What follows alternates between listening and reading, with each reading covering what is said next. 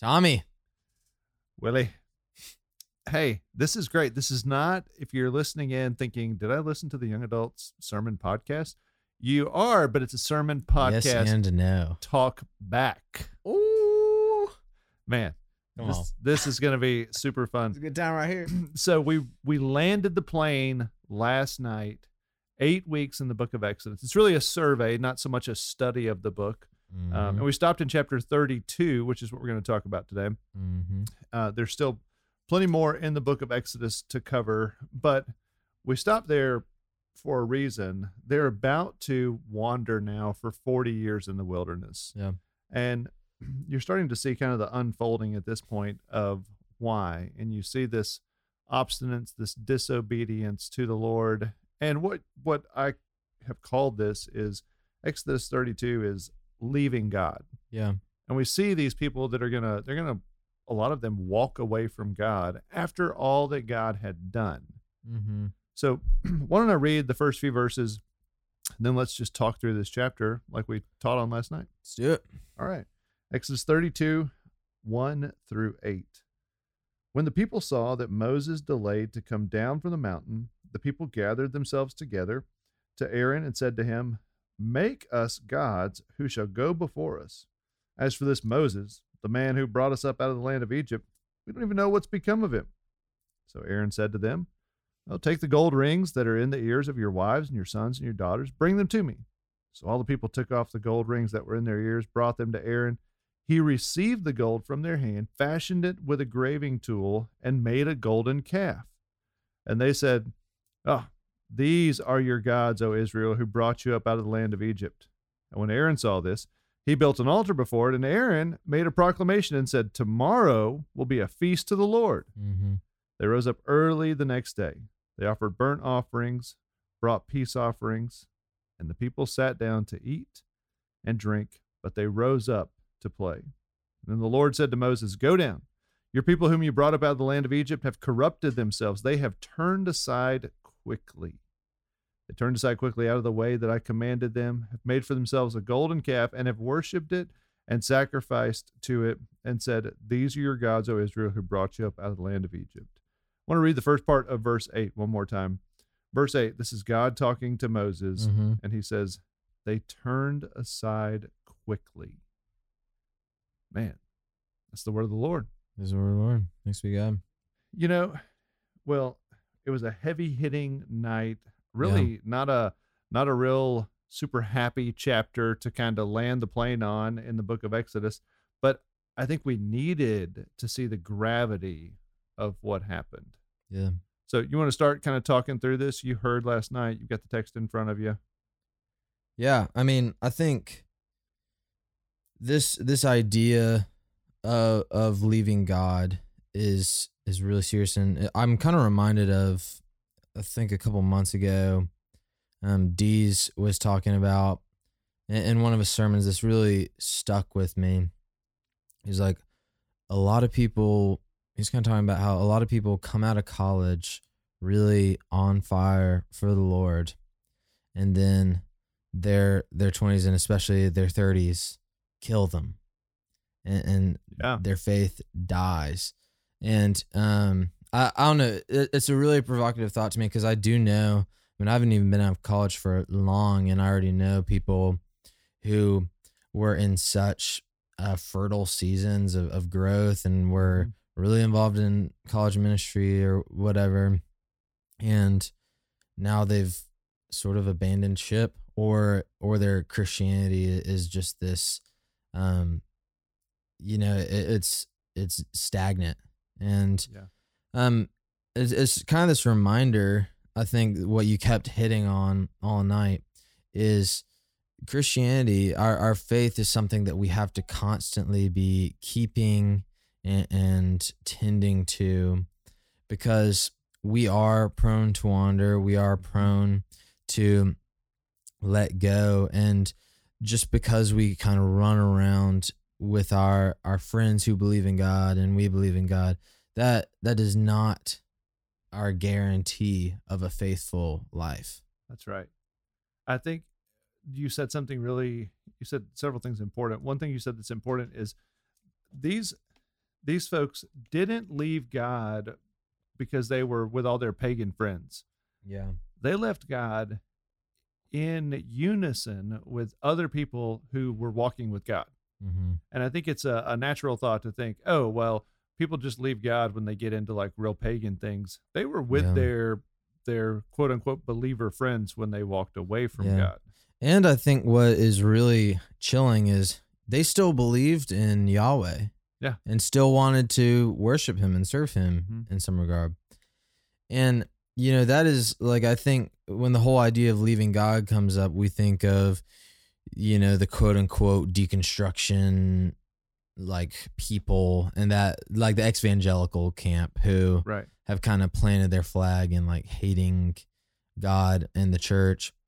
But I think what we uh, can be really at risk of still is not even realizing that we've we've fallen off the path, that we've left God because we we keep the name of God, we keep some of the rituals of God that we like to keep, and then we add in the things that we want to add in. Yep. And I think that that is the warning that is so pre- um, pertinent to us. Yeah, let, let's let's walk through this because this story explains exactly what you Yep. just said. See, they they're going to leave God because they wanted God on their own terms. God had Mhm. disappointed them. Last night, John Robert Cawthon he he shared his testimony. He talked about how when he was 16, he started to wander away from God Mm-hmm. because God had disappointed him. Mm-hmm. His life wasn't where he thought it should be.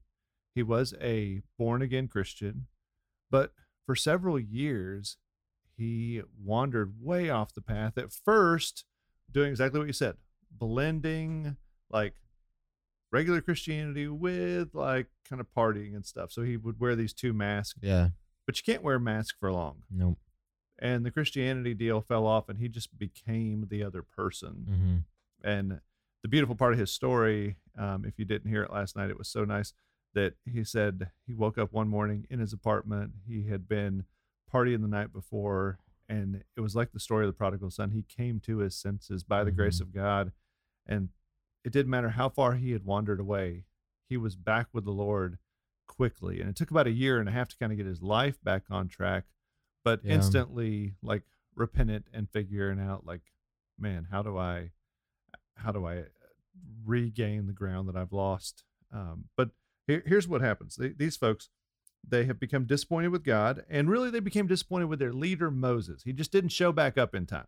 Mm. They're like, "This man Moses, we don't even know what's become of him." Mm. now Moses is getting the word of God Mm-hmm. from God Himself, Mm-hmm. not that far away up on the mountain, and they have seen God part the Red Sea. They have seen God deliver them from the hand of Pharaoh with the plagues. They have seen God preserve their whole people through Joseph. Mm-hmm. Uh, they have seen God bring water out of the rocks. They've seen God drop bread from heaven, basically have quail at night land in their frying pans. Like they Yeah. have seen God do one thing after the other after the other. I don't think their hope was ever fully in God. I think their hope was in stuff that God could do for them. Mm-hmm. And I think their hope was in Moses. And I think it was three things. Their their hope was in what Moses could do for their life, their health, and their strength. Mm-hmm. And so what did they do? They said, you know what? Let's just put a name with a face. Let's put God in our own terms because they hadn't seen God. They had just seen the hand of God. Yeah. So they make a bull. Now, why would they make a bull? That's so interesting. People always wonder, like, why a calf? Why a golden calf? Mm. Well, where'd they come from? Egypt. Yeah. And Egypt was known for having lots of gods. Sure were. Well, one of the gods was a bull or a calf, and his name was Apis. Mm-hmm. And Apis was in charge of life, health, and strength. yeah. Exactly what they were hoping for in God, but really looking for in Moses. And none of it quite was exactly how they thought. So they were like, let's just make God on our own terms. Mm. They make this bull. Aaron then is like, whoa, whoa, whoa, whoa, whoa. um, okay. He actually made the bull. And then the people took over and they started speaking for Aaron. And they said, These are your gods, O Israel, who brought you up out of the land of Egypt. Aaron sees it in verse 5. And Aaron's like, uh, let's build an altar in front of it. Now, you build an altar to the Lord. Yes, you could build an altar to that bull, but he starts to blend here worship of God and worship of this bull. Mm-hmm. And that's what you said earlier. Yeah. It's not that people totally leave God, it's just they start adding stuff in. Yeah. I think that's really yeah. important. They start editing God. Yeah. Yeah. Good. That's a good, a really good expression. They start editing God. So Aaron makes this altar right in front of the bull, and it says in verse six, um, well, Aaron at the end of verse five says, "Tomorrow will be a feast to the Lord," and it's all capital L O R D. It's Yahweh. Mm-hmm. So Aaron's like, "We're not totally leaving God." yeah. it's like, "We'll, we'll do both." Yeah. Yeah. And uh, and so it says, verse six, they rose up early. They offered burnt offerings and peace offerings. Well, that's what you do for Yahweh. Then they sat down and they eat and they drank, and it says they rose up to play. Now that word play is interesting. I did a little homework on that word. I was like, Hopefully not too much. What's what's uh just Bible homework?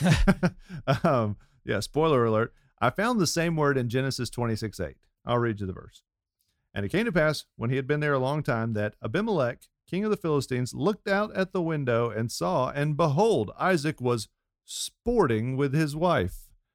So Some nice Sunday afternoon tennis. yeah, it was it was uh it was he was doing married people things with uh, with Rebecca sporting the word sporting there that's from the King James but the word sporting is the same word as play. Side note: that passage about Abimelech raises so many other questions, like contextually to me. Yeah, we're another another message for another day. Which which by the way, spoiler alert again. I usually say that when I probably am not planning on teaching on that passage, but Yeah. it's like, yeah, Genesis 26 8, he looks out and Isaac and Rebecca are uh, enjoying married things and uh, he sees it and they use the word sporting. So it's so here's what happened. Let's just play this out.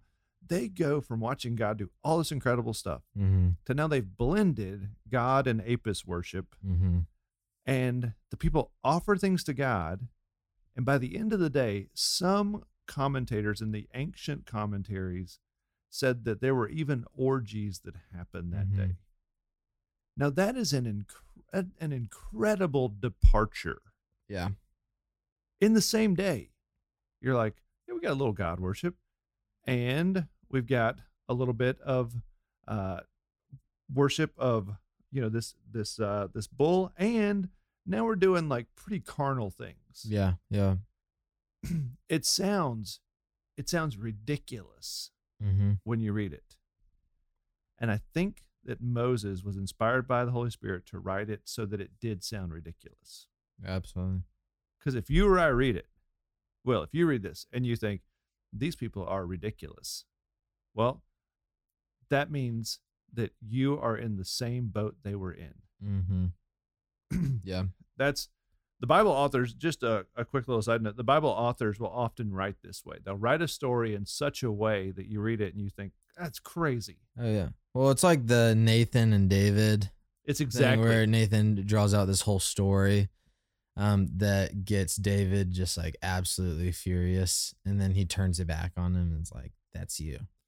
Yes, 100%. Because if you read this and you think, those people are idiots. If I saw God do all that stuff, I'd never walk away. Yeah. Yeah. Well, what what is it? What does it mean when you call someone an idiot for a mistake they've made? It's it means you're prideful. Well, why did that person make that mistake? Because of pride, which Yeah. means you got the same thing boiling up Yeah. in you that they had. Which if if Nathan was telling this story, he would say, "You're the one worshiping the bull." Mm. Yeah. We should read this story and think, "Lord, have mercy on me. I know my heart is prone to wander. Yeah. Help me to not be these these people in this story." Mm-hmm. But if we read it and we think that's stupid, warning, like you've got that same heart of pride in you. Yeah. So yeah, they've they've taken sort of the shell of of God Mm-hmm. and they've complemented it, added on these other practices, um, you know, sort of like cultic pagan practices.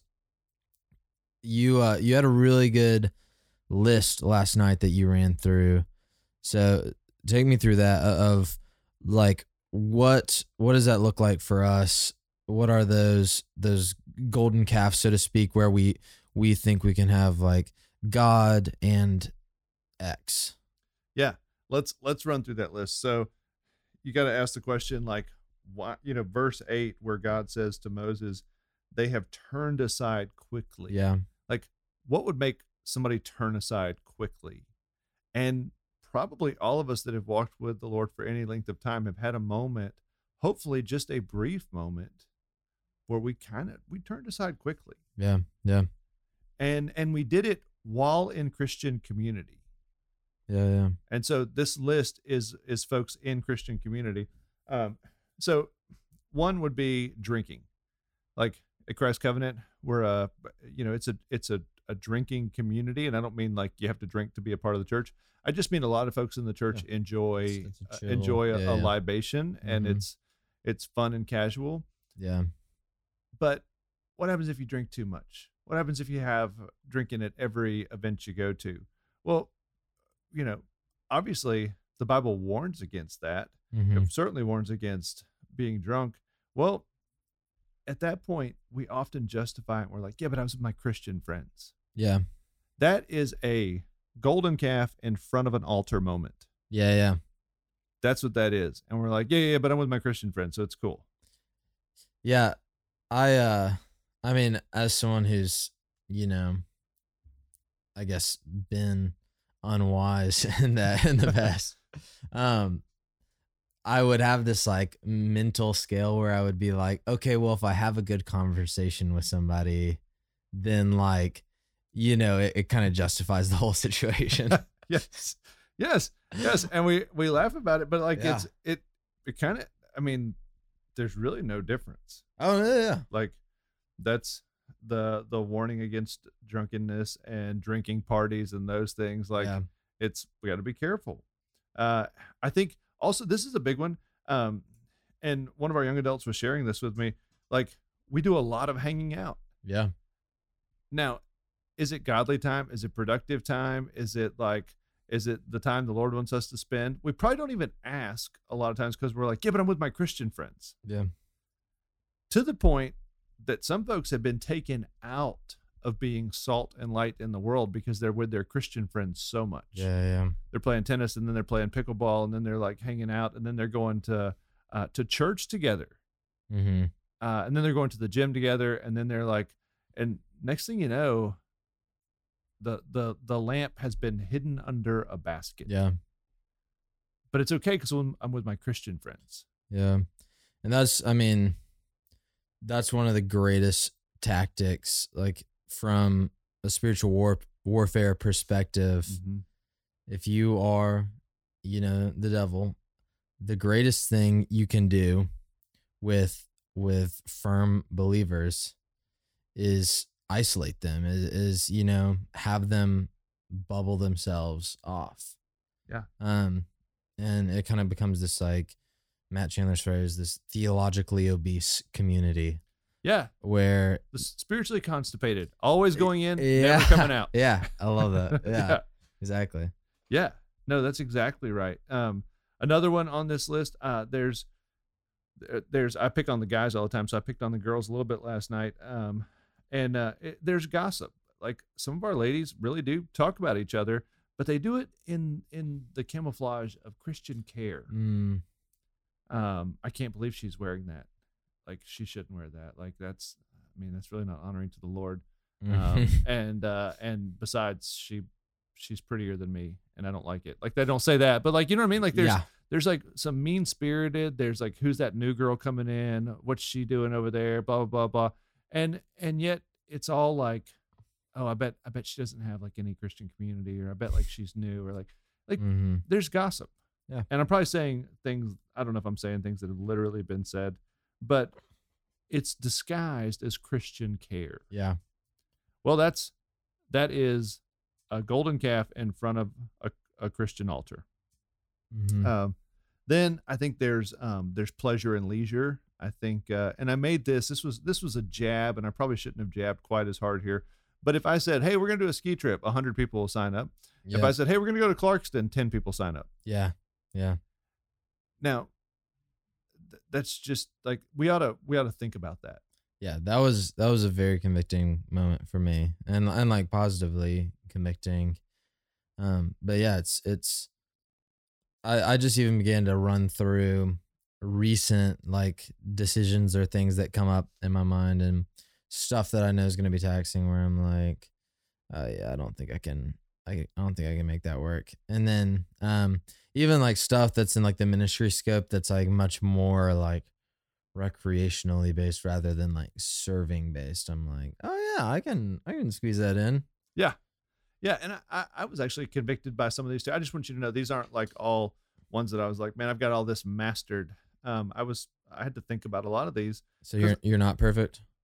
Um, all you have to do is ask Heather for like half a second. She'll let you know. Um, she loves me, but I am far, far, far, far from that. Um, pleasure and leisure is one that I love. Like I love to go fly fishing. I love Mhm. to I love to go climb and do stuff outside. Like I like to watch uh, a movie late at night kind of thing. Like I I can I really have to watch how much Yeah. of my heart even even if my time Yeah. how much of my heart might go there.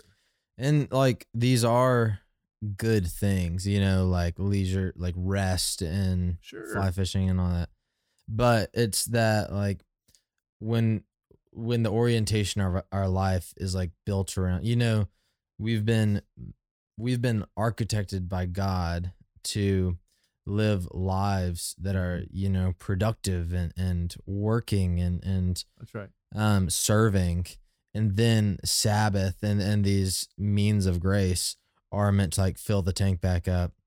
That's right. But you know, otherwise, like our life, like when we aren't living these lives that we're pouring out on others and and Mhm. at Christ's feet, we're just you know overfilling the gas tank of a Porsche and Yep. just flooding the tank. and I I think there's so th- I think there's a few others. Well, I think there's like um I think some guys that are at church, maybe hoping to meet you know the future misses. Um, they're at church. Yeah, There's that like that Christian altar, that cross that's right there. But right behind that, there's a golden calf of uh, talking about women like they're at a cattle auction. like that one, not that one, yeah, yeah, not that one, but that one yeah, like that's just that that's very pagan yeah. but they're at church and it's christian women so it's fine Mm-hmm. They're Um, looking for their Rachel. Yeah. yeah yeah um, i also think there's some work habits that people would have that Mm. are you know quote unquote necessary or best practices um, and people at work know like oh they go to church they do church things but in those moments they would never be accused of being a christ follower as they live out those kinds of things Yeah. Um, and I think in all of that, we would say, yeah, but but there's still church, there's still my Christian community, but we, we all go to church. Look, so did the Israelites, Yeah. yeah. and it's dangerous when we start creating God on our own terms. Mm-hmm. At that point, we have a golden calf in front of the altar of Christ. Yeah. Um, C- C.S. Lewis had a great quote. Do You mind if I read this quote? Hey, please read it. It's from The Problem of Pain. He says, We want, in fact, not so much a father in heaven as a grandfather in heaven, a senile benevolence who, as they say, liked to see the young people enjoying themselves, and whose plan for the universe was simply that it might be truly said at the end of each day, a good time was had by all. Hmm. I really think that's what the Israelites wanted. Yeah. They didn't want the moral ramifications of following God. They didn't know the character of God that well. They just wanted the stuff God could do. And they wanted God to look down and just say, hey, as long as you're having Yeah. a good time, kids. Totally. I mean, we want a God in our image where if you think about the Israelites framework of of deities, like if you've studied Greek mythology or Roman mythology at all, the the idea of deities in the ancient world for the vast majority, they thought and operated like people, like they were deceitful, they were cunning and clever, um they were just lustful and, and whatever and you just had to appease the deity but you could really get away with whatever you wanted That's right. so long as you appease the deity and even if you you know even if there was a, a god that you know had a had a strong sense of justice but you could still as you would with a person, you could still kind of win them over and get away with your piece of the pie. And like that's what Right. they're doing here with God. And if you get if if you got God in your image, Will, the one who said at the end of the day, well, as long as you're having a good time, Will. And if I got God in my image, who at the end of the day was like, well, as long as you're having a good time, Thomas, Yeah. that also means I don't know how long this podcast stays on the internet. Um, I don't know when somebody listens to this, but currently, right now, we're in the middle of Russia invading Ukraine, and it's a it's a big mess. Yeah. That also means that Putin gets a god who says, "Well, as long as you're happy at the end of the day." Now, at that point, none of us have the same view of God, Yeah. and we really, at the end of the day, we don't really want that God. No. Yeah. He's he's not that good. Yeah. And I think as we see this story play out, we realize like, and we look through the the rest of Scripture, we see like, actually, the God who is is the greatest. Mm-hmm. We could never ask for anything more. We can't even imagine anything better. Like, and we see that play out in this story and all the way into the New Testament. Mm-hmm. Um, yeah, I I did think well that was interesting. What happens once Moses comes off the mountain? I think it's worth kind of fast forwarding a little bit. 'cause It's a it's a long chapter. There's um 35 verses in this chapter, so we didn't cover all of them last night. But um, one God says, Moses, move out of the way. I'm gonna kill them all. Yeah. Yeah. Uh, and that's that's in verses 11 through 14 and moses prays a prayer and it looks if you if you read it wrong it looks like god changed his mind like he was wishy-washy mm-hmm. god shows his justice side and moses steps in and pleads on god's merciful side Yeah. and we know through the whole of scripture that uh, the mercy of god triumphs in judgment when there's opportunity for it to triumph it will triumph Yeah. and the Lord says, and, and Moses reminds him, Hey, you made a covenant. Remember Abraham, Isaac, and Jacob? You promised to protect these people.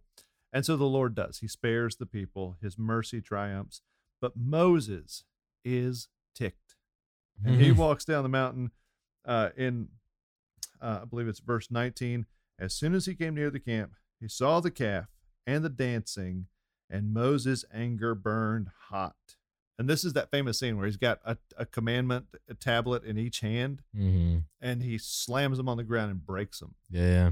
Now, that's kind of a big deal. If God hand wrote a letter to you and carved it in stone, Probably hold on to that. yeah, you probably keep it.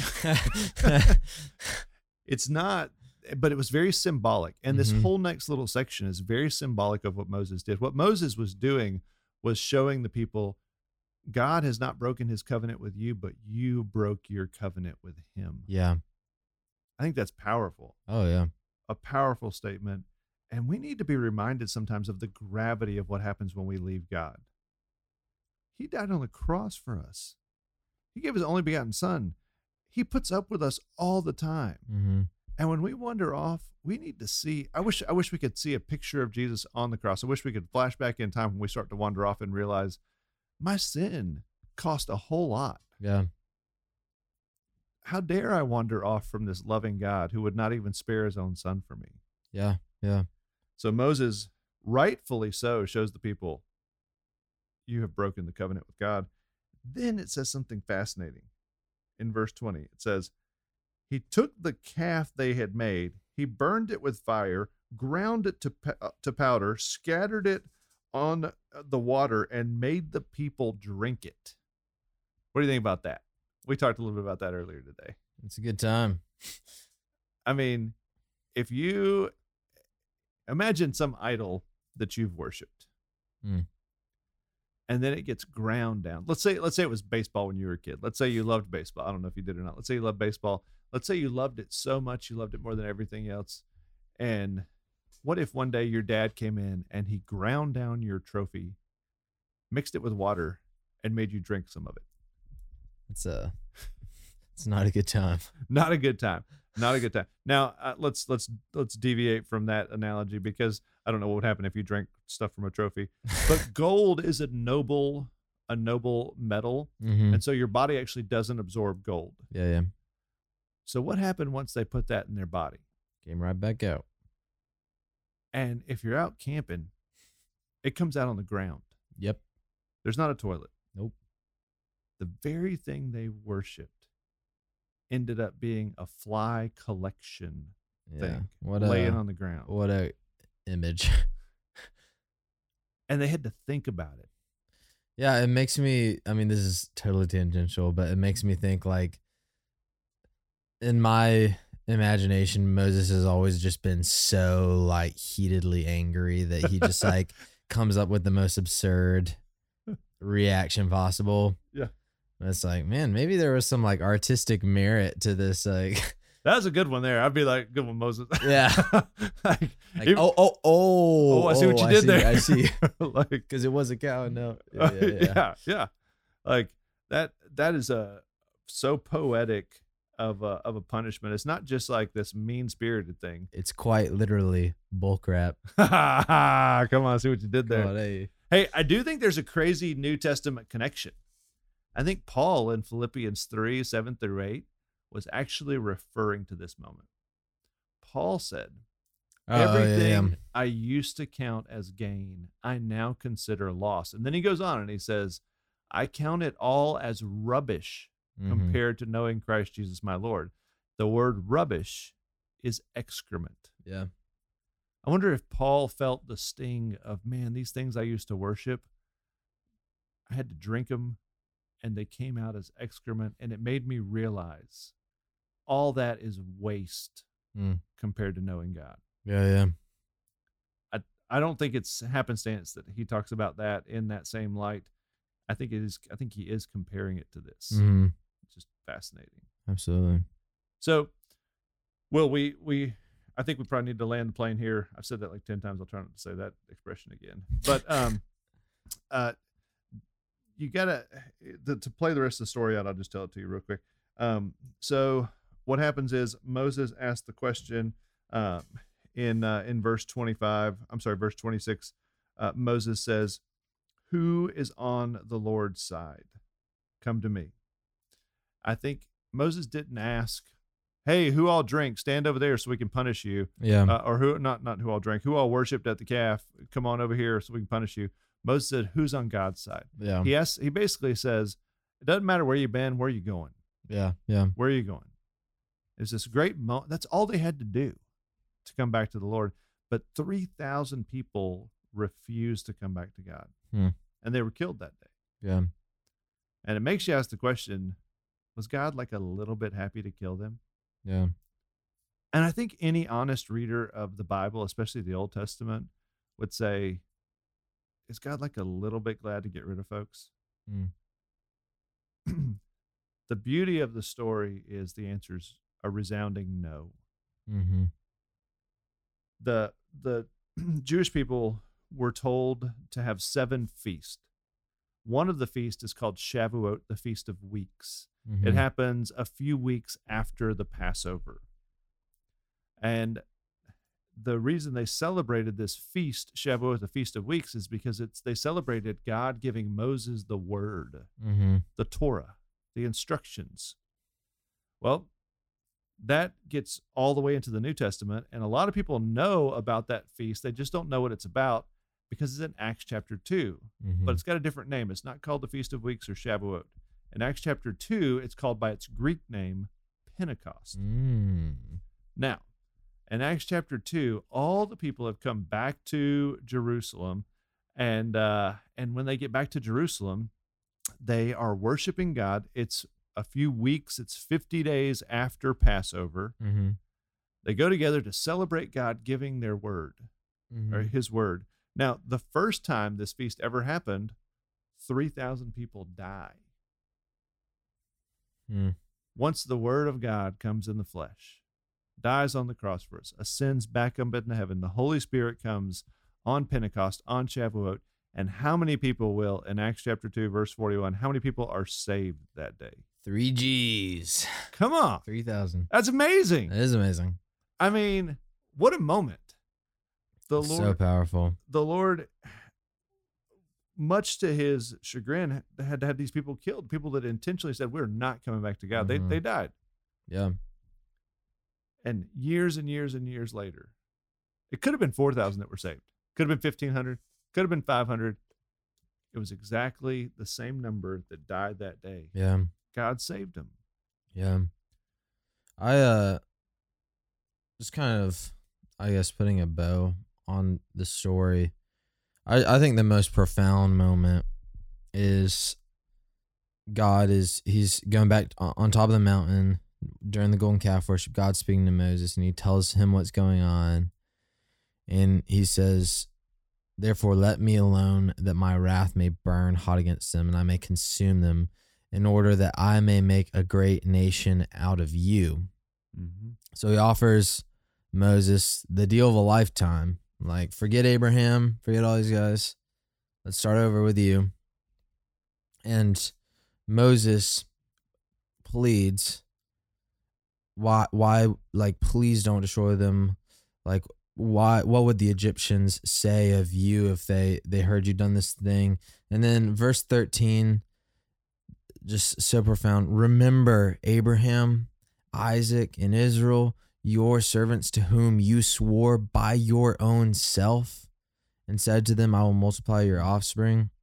Mm. And he points back to God's promise that God's covenant that he made on his own name That's right. with Abraham.